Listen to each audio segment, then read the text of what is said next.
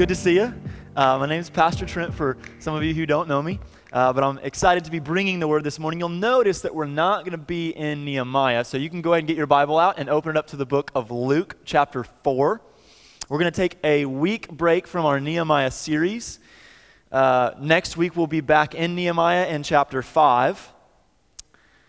But this morning, we'll be in Luke chapter 4 and we'll be in verses 31 through 41. You can go ahead and find your way there as I kind of begin what we're going to be talking about.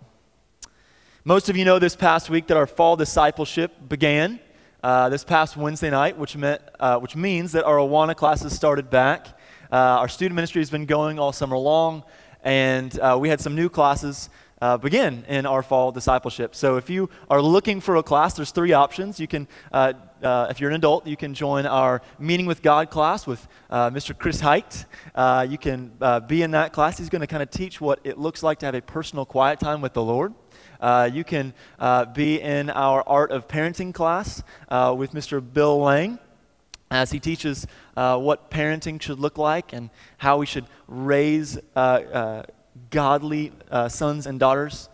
And then lastly, you can uh, join uh, our class on spiritual disciplines, uh, led well um, by uh, uh, Pastor Bob and filled in this past week by George Calderon. So I hope you will join one of those. But in light of the third class called Battle Lines, specifically geared toward spiritual warfare in the New Testament church, with that in mind, I wanted to turn our attention to Luke chapter 4. Luke chapter 4, verses 31 through 41. So I'm going to set up the message, kind of give you a little bit of an idea of where we're going, but I want to ask a question. Um, and you don't have to raise your hand. How many of you have seen one of the 23 Marvel Cinematic Universe movies? You don't have to raise your hand. One of the 23, at least, Marvel, you can, uh, one of the 23 Marvel Cinematic Universe movies. My wife and I seem to try to catch uh, every new movie when it comes out. We're not like super fans of Marvel, um, but when they come out on Disney Plus or when they come out on Netflix or whatever streaming platform they come out on that we have, we might try to check them out. But if you're familiar in any way with these movies, the Marvel Cinematic Universe movies, you know three things to be true about every single one of them. Pretty much every single one of them. Three things to be true. The first is this another one will be coming, right? They want to make money. There's going to be a new Marvel movie. We had the biggest battle of the universe in the last Avengers movie. I don't remember what it was called, but there's going to be another movie because there's more money to be made, right? There'll be another movie. There's another villain or something like that. That's number one. Number two is that each movie, in each movie, there will be a large cinematic battle of good versus evil. Every movie. Large, cinematic, epic battle of good versus evil. And the third is this, and most importantly. While it may seem as if evil has been ultimately defeated in the movie at the conclusion of its storyline, there will most often be a brief clip after the ending credits that will show that evil, in fact, was not eradicated, that there was a mistake made, that a hero maybe wasn't powerful enough, and that the villain not only still exists, but has a plan. We call those what? Post credit scenes, right? You thought it was over, but everybody stays back in the theater because it's Marvel and they got to have another, make another movie, right? And evil was, in fact, not defeated entirely. Now, all these three elements, especially the last, are essential. Always good, always evil, always in constant war with one another. There's always another movie coming, and even at the end of the biggest movies, there's a post credit scene proving that the battle is not over. Now, I called up a friend of mine named Landon that I grew up with, and he is a Marvel, can I say fanatic? He really likes the Marvel movies. And he informed me that among the 23 Marvel Cinematic Universe movies, there are 39 post credit scenes. Kind of interesting. Now, maybe you ask, okay, why is any of this important? Well, in the text that we're going to be in this morning, we're going to find that there will be no eternal, dualistic battle for the universe that will be ongoing. We have a conclusion to our biblical story. The Bible records for us in its conclusion a joyous end of the presence and power of evil as Christ, once and for all, will defeat death, Satan, and demonic oppression. So there will forever, there will not forever be a pull back and forth between good and evil. There will be no post credit scene where evil will somehow come back in the end after the book of Revelation to wage yet another war again like there's another movie coming out. Jesus will decisively eradicate the existence of evil for his people one day, and in his ministry on earth 2,000 years ago, we see that proven, and we have assurance of that reality. So, here's what we're going to talk about this morning. The ministry of Jesus proves the final victory of Jesus and gives assurance to the people of God. And even the demons acknowledge it. Even the demons acknowledge the final victory of Jesus. That what we see in our text is that yes, evil, demonic presence is real in our world, and disease exists in our fallen world. But both will one day be totally defeated by the one who has and who has shown his universal authority on earth. Now, why preach this message this day? I'm glad you asked, right? Let me give you two reasons our current election season and the global spread of the coronavirus.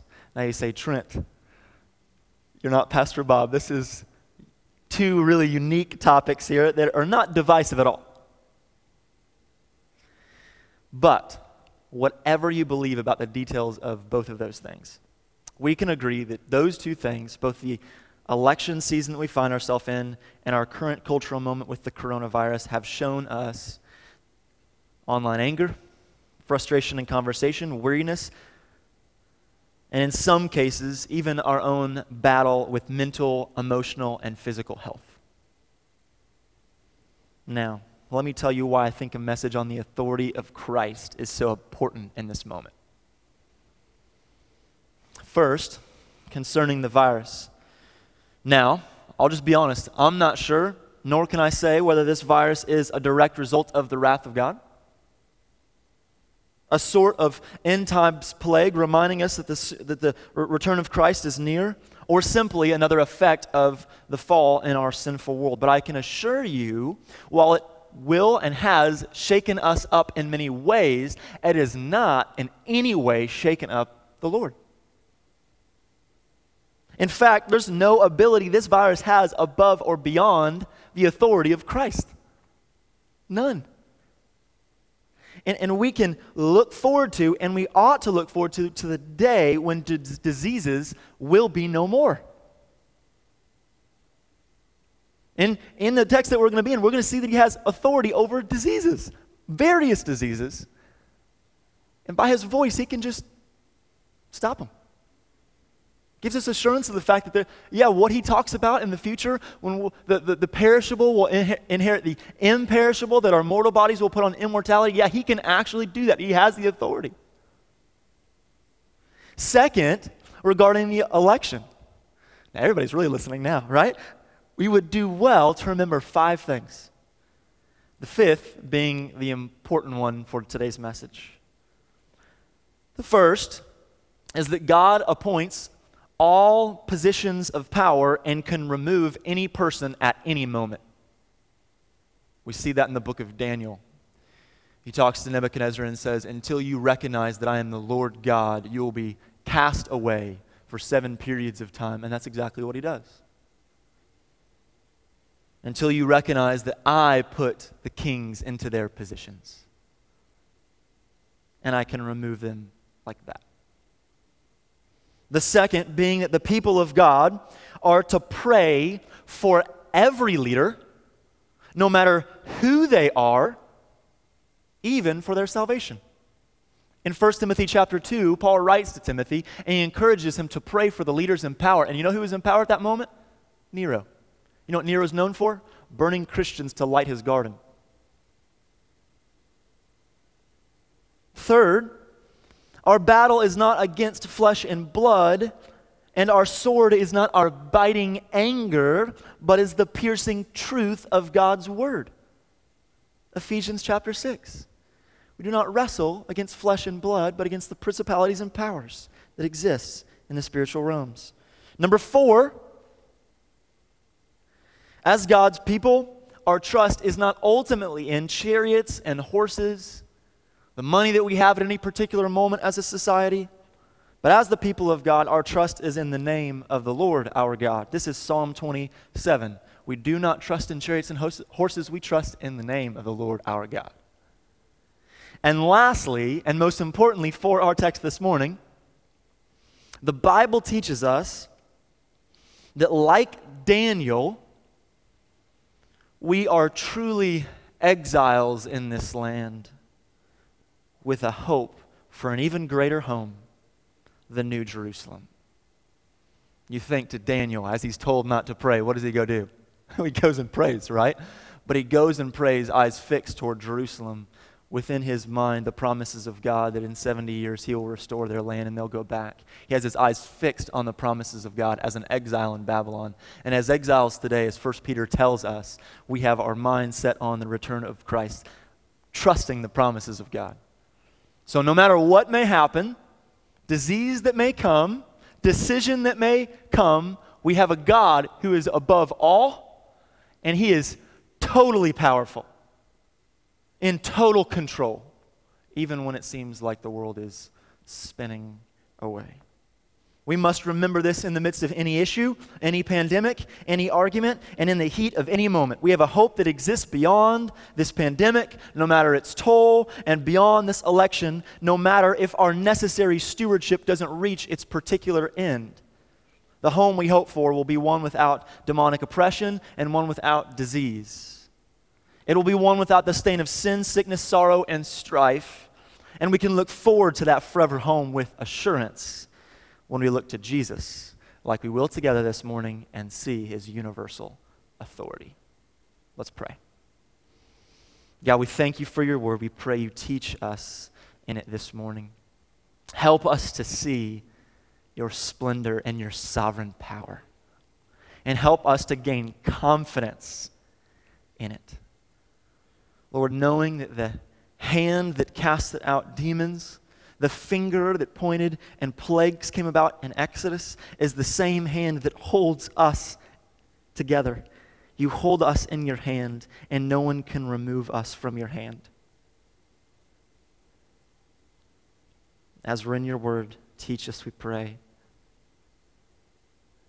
Amen. Luke 4. 31 through 41. Are you ready? Here we go. And he went down to Capernaum, a city of Galilee, and he was teaching them on the Sabbath, and they were astonished at his teaching, for his word possessed authority. And in the synagogue there was a man who had the spirit of an unclean demon. And he cried out with a loud voice, Ha! What have you to do with us, Jesus of Nazareth? Have you come to destroy us? I know who you are, the Holy One of God. But Jesus rebuked him, saying, Be silent and come out of him. And when the demon had thrown him down in their midst, he came out of him, having done him no harm. And they were all amazed, and they said to one another, What is this word? For with authority and power he commands the unclean spirits, and they come out and reports about him went out into every place in the surrounding region. Verse 38. And he arose and he left the synagogue and he entered Simon's house. Now, Simon's mother in law was ill with a high fever, and they appealed to him on her behalf. And he stood over her and he rebuked the fever, and it left her, and immediately she rose and began to serve them. Now, when the sun was setting, all those who had any were, who were all those who had any who were sick with various diseases brought them to him, and he had laid his hands on every one of them, and he healed them. And demons also came out of many, crying, You are the Son of God. But he rebuked them, and he would not allow them to speak because he knew, or they knew, that he was the Christ. So here's the outline this morning. I'm going to go ahead and give it to you, and then we'll walk through it together. Simple outline. First, is this What do we see? It's a question we ought to ask. Number two, what do we hear? Second question we ought to ask. And third, what do we know to be true from this verse? Or what does it point us to in other passages of Scripture that we know to be true? What do we see? What do we hear? What do we know? Three simple questions in this story that we're going to ask. So, let's look at it together. In this passage, first and foremost, we see the authority of Jesus both in his work, but also in his word. Before we see his work, let's just speak about his word because that's the first thing in our passage that astonishes the audience. It's the first thing. Verse 31, second half of it says this He was teaching them on the Sabbath. Jesus was in a local synagogue. He was traveling speaker. He came in and spoke, and they were astonished at his teaching, verse 32, for his word possessed authority. So he hadn't healed anybody yet. He hadn't um, cast out a demon in Capernaum in the synagogue yet. But they were astonished by his teaching. So before he performed any miracles, they were taken aback by what? His teaching. His word possesses authority. Now, we see that that is not unique in the scriptures. Jesus' word absolutely carries authority. Colossians 1 tells us that Jesus is the same God who created all things. And how was the world created? By a thousand years of work or by the powerful Word of God? was by the word of God, was it not? In Psalm 33 6 says, By the word of the Lord the heavens were made, and the breadth of his mouth, and all their host. Genesis 1 And the Lord said, Let there be light, and there was light. And God said, Let there be, and there was. And God said, Let there be, and there was. And God said, Let there be, and there was. So think about this for a moment. When the people of Capernaum were hearing Jesus speak, they were hearing the same voice that put the stars in their place. This word possesses authority. It's unlike anything they'd ever heard before. Can you imagine being there? Same God who said, Let there be lights, let there be light, is the God they're hearing that day. But not only does his word possess authority, we see specifically in this passage that he has authority over both demons and diseases. Let's start with demons. Verse 33 In the synagogue, there was a man who had the spirit of an unclean demon. And he cried out with a loud voice, What have you to do with us, Jesus of Nazareth? Have you come to destroy us? I know who you are, the Holy One of God. But Jesus rebuked him, saying, Be silent and come out of him. And when the demon had thrown him down in their midst, he came out of him, having done him no harm. They were all amazed. They said to one another, What is this word? For with authority he commands the unclean spirits and they come out. Later on in verse 41, uh, you see that demons came out of many crying, You are the Son of God. He rebuked them, he wouldn't allow them to speak because they knew he was the Christ. So let's start at the first situation. Sorry, at the beginning of verse 33. You see that Jesus walks into a synagogue, teaches in front of all the people, and there's a man with the spirit of a demon. And where's he at? Well, he's in quote unquote church, and the demon just starts screaming. Okay, we have security or safety detail in this room. If you stand up and start screaming, not only will I be confused, but they might escort you out of the room, right? Who, uh, no matter who you are, this is a terrifying situation. The religious elite in the room most likely would have expected, because of his uncleanliness, hence the word unclean. And my thoughts are like, is there anything other than an unclean demon? I don't think there's a clean demon, but it says unclean, right? Specifically pointing out that he's unclean. They thought that most likely Jesus would remove the man because of his uncleanliness, but instead, what does Jesus do? He removes the demon from the man. Who can do that? Jesus. At his rebuke, there's three things I want you to see. They can't disobey, they can't speak, and they can't hurt. At his rebuke, three things you see in this passage. They can't disobey, they can't speak, and they can't hurt. Verse 35 Be silent and come out of him. And what does he do? He came out of him. Jesus' authority can't be challenged or ignored. He speaks, demons obey. Come out. Okay, I'm out. Demon didn't put up a fight because There's no fight to be put up. Jesus speaks with authority. They can't disobey. At his rebuke, they can't speak. Verse 41 He rebuked them and would not allow them to speak. So there's no dualistic wrestling for the battle of the universe here, no wrestling for power here. Jesus says, Be quiet, and they're quiet. There isn't a consequence even given if they're not quiet. Like if I told Judah, my son, two and a half year old son, not to talk, and I gave him consequences if he didn't listen, that would imply that he has some certain uh, level of control under my command, right? Because consequences imply control. Consequences, by definition, imply that there's some level of control or possibility to act in con- contrary to a command. No consequences, only a command. He controls, they listen. They can't speak. Not only that, at his rebuke, they can't hurt. Verse 35 When the demon had thrown him down in their midst, he came out of him. And why does Luke add, having done him no harm? Well, the demon who had l- left uh, and had been commanded to do so out of the man had tried to at least leave a mark on the man by throwing him down, but because of God's authority, he couldn't even accomplish that. One commentator, when it comes to Jesus' um, approach and interaction with demonic oppression and demon, uh, demons, left her, and immediately she rose and began to serve them. There was no recovery. She just got back up and started serving. Now, fevers don't have ears or minds, and yet Jesus rebukes the fever and it leaves. This is wild. This, this isn't, by the way, like any sort of fraud that you might see with faith healers today. They weren't set up.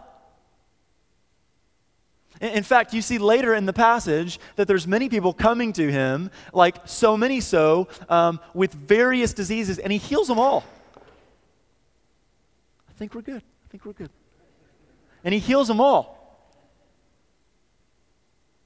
It wasn't as if he had pre selected certain individuals and found out by his buddies what they had so that they could come walk on a stage, but it wouldn't be too bad of a disease. It would be just enough of a disease where they could go ahead and walk just for a little bit and he could get the glory. Rather, he healed all these different individuals, with various diseases. No illness is stronger than the ultimate physician.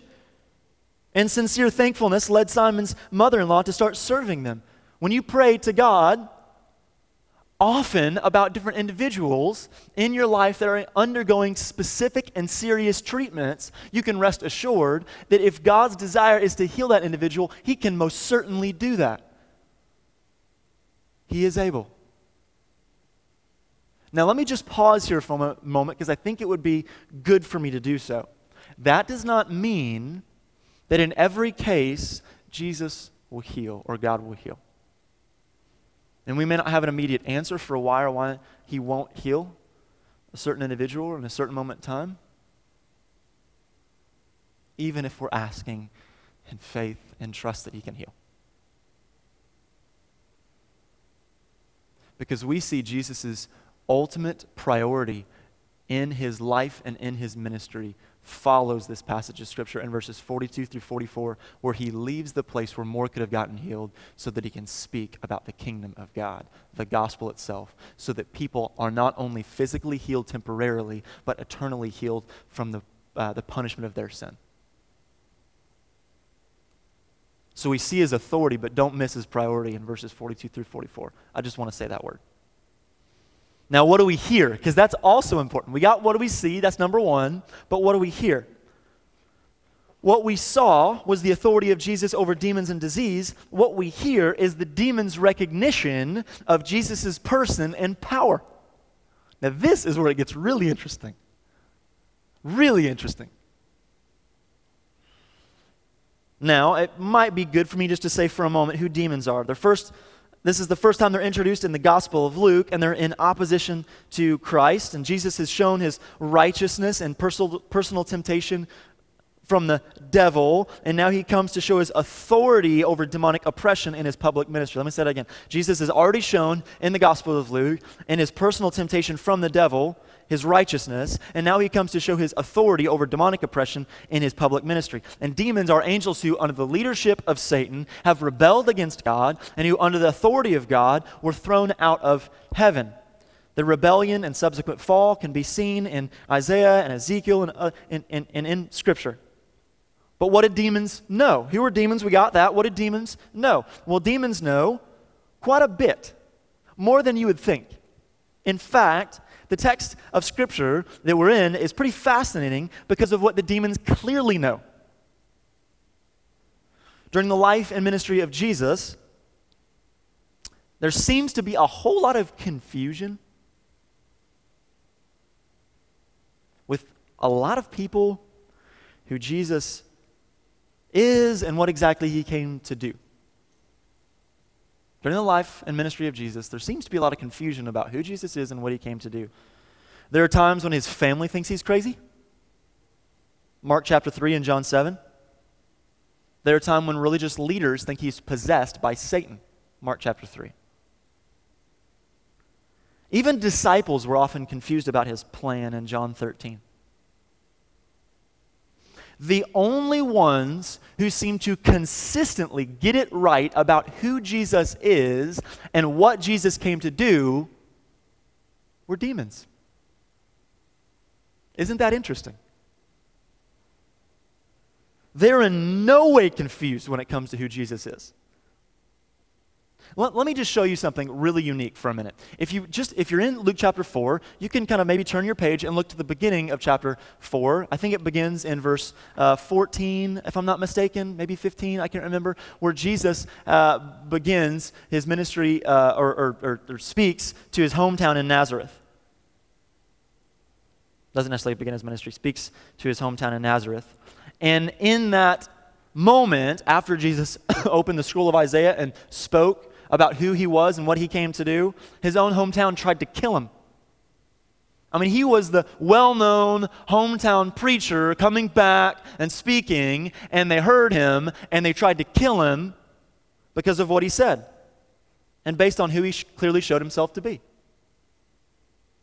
So, in Jesus' hometown of Nazareth, former friendly supporters deny his person and yet, in our passage at Capernaum, demons who have been in forever opposition to God and to his plan declare his person.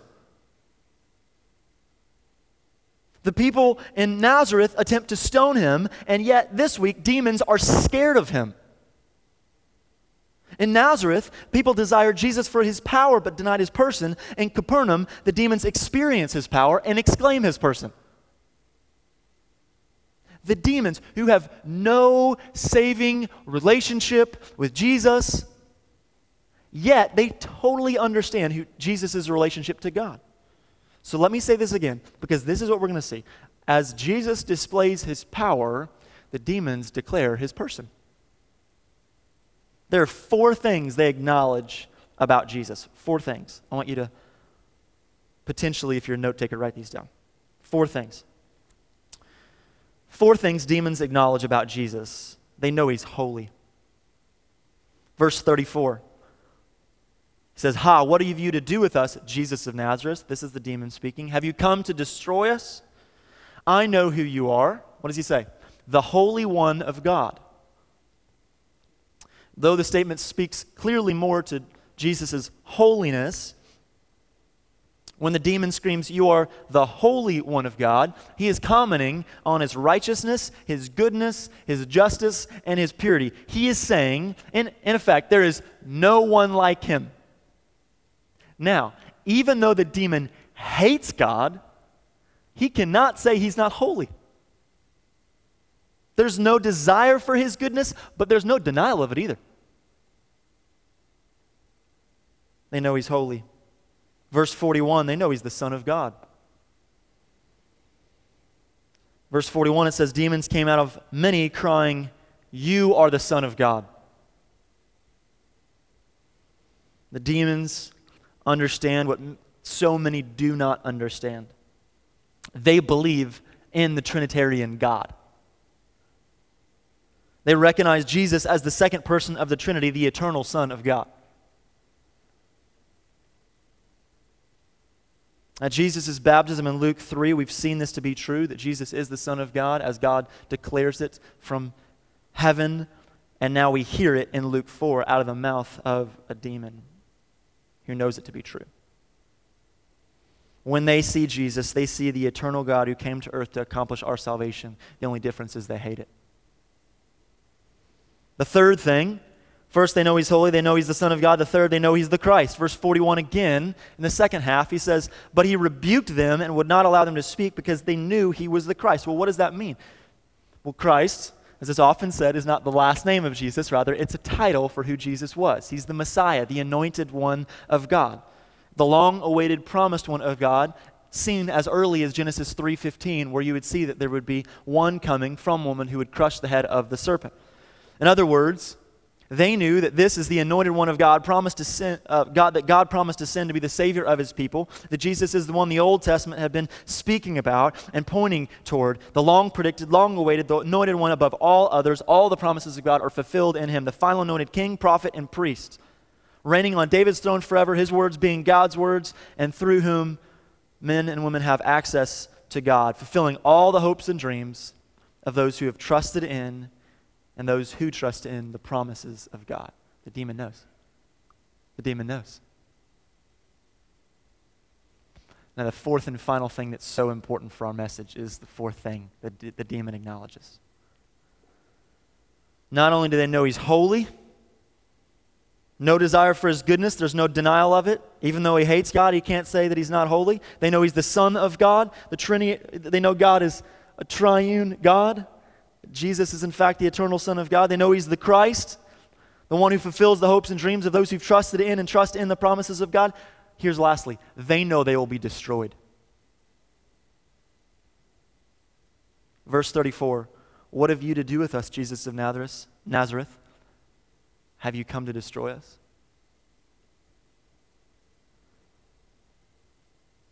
Matthew 8, the same story of the pigs that Jesus sends the demons into, says this Behold, they cried out, that is, the demons possessing the two men, What have you to do with us, O Son of God? Have you come here to torment us before the time? They know there is an appointed time where God will, in fact, have decisive victory, defeating all his enemies, making them a footstool under his feet and they're asking is at the time.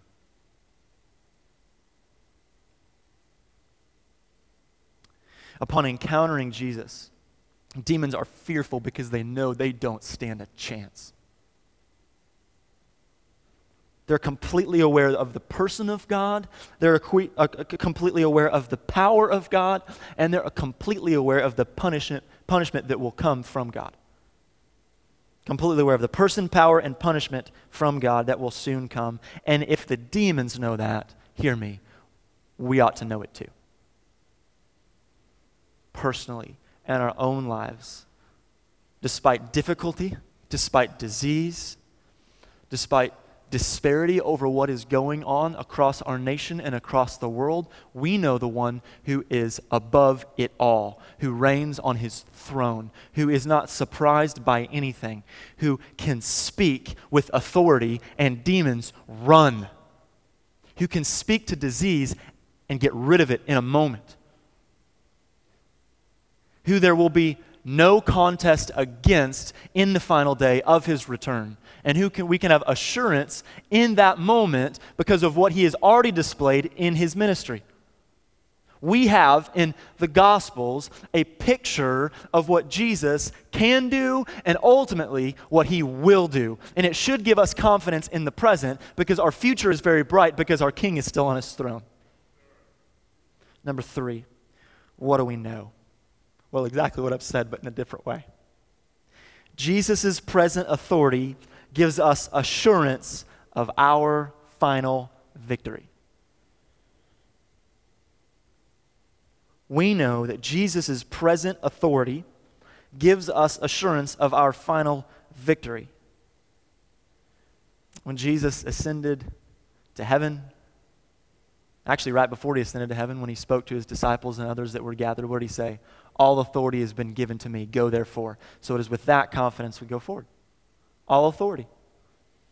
And this authority that we see in the ministry of Jesus and we know exists as Jesus remains on the throne, let me give you two things as, as we close. Gives a foretaste of future glory. Jesus' authority gives us a foretaste of future glory and the assurance of demonic defeat. A foretaste of future glory and the assurance of demonic defeat. Let's look at both of those a foretaste of future glory and assurance of demonic defeat. First off, as we mentioned at the beginning, his authority gives us a foretaste of future glory because in seeing his power to dispel diseases, we can see a glimpse of the day where there will be no more COVID, no more cancer, no more cardiovascular problems, a day with no more asthma, arthritis, or Alzheimer's disease. A day where God will resurrect our bodies anew without any physical effects of the fall remaining when we inherit the imperishable bodies that God has for us at our resurrection. And we can long for that day. We can look forward to that day, knowing that God can and will do exactly that because as His Word has authority, so in His Word, He has put the fact that He will do that and we can trust it. The second, not only do we have a foretaste of future glory, but we have assurance of demonic defeat. His authority gives us assurance that he will be able to defeat all of his and our enemies. He de- debilitated them with his communication in this passage. He disarmed them at the cross in Colossians chapter 2, and he will defeat them at his second coming, Revelation 20. In fact, Jesus' ministry against demonic oppression is sort of like a teaser trailer. But a teaser trailer that gives the spoiler. You ever seen a teaser trailer about a movie that you want to see? Oh, it just gives you enough. We have a teaser trailer that reveals the spoiler. Just like when you see, like in the Avengers, oh, this is what's coming. We have in Jesus' ministry what he can do and who he is and what authority he has. This is no, hopefully, justice and righteousness will prevail. No. Jesus' Jesus shows his authority over and power over demonic forces and diseases, and because of that, there is no contest. None. God isn't a hopeful champion, He is, in fact, the champion. The ministry of Jesus shows His power, and the cross of Jesus secured His people. We have in Jesus' ministry, as I mentioned, a, gl- a glimpse, like a teaser trailer, of what Jesus will ultimately do once He eradicates spiritual evil once and for all and eliminates any physical effects of the fall. Demons, yes, and the devil himself, yes, are enemies of God. But let me tell you something real fast. Five things. They shudder in terror because of the knowledge of God. James 2, they have been disarmed and put to public shame. Colossians 2, they will be seized. Revelation 20, they will be squashed under the feet of saints. Romans 16, and they will ultimately suffer forever subjecting them under his control, Jesus shows that he will conquer them without any challenge and without any contest. In other words, Jesus has demons on a leash that he'll eventually hang from a tree. Jesus' present authority is our final victory.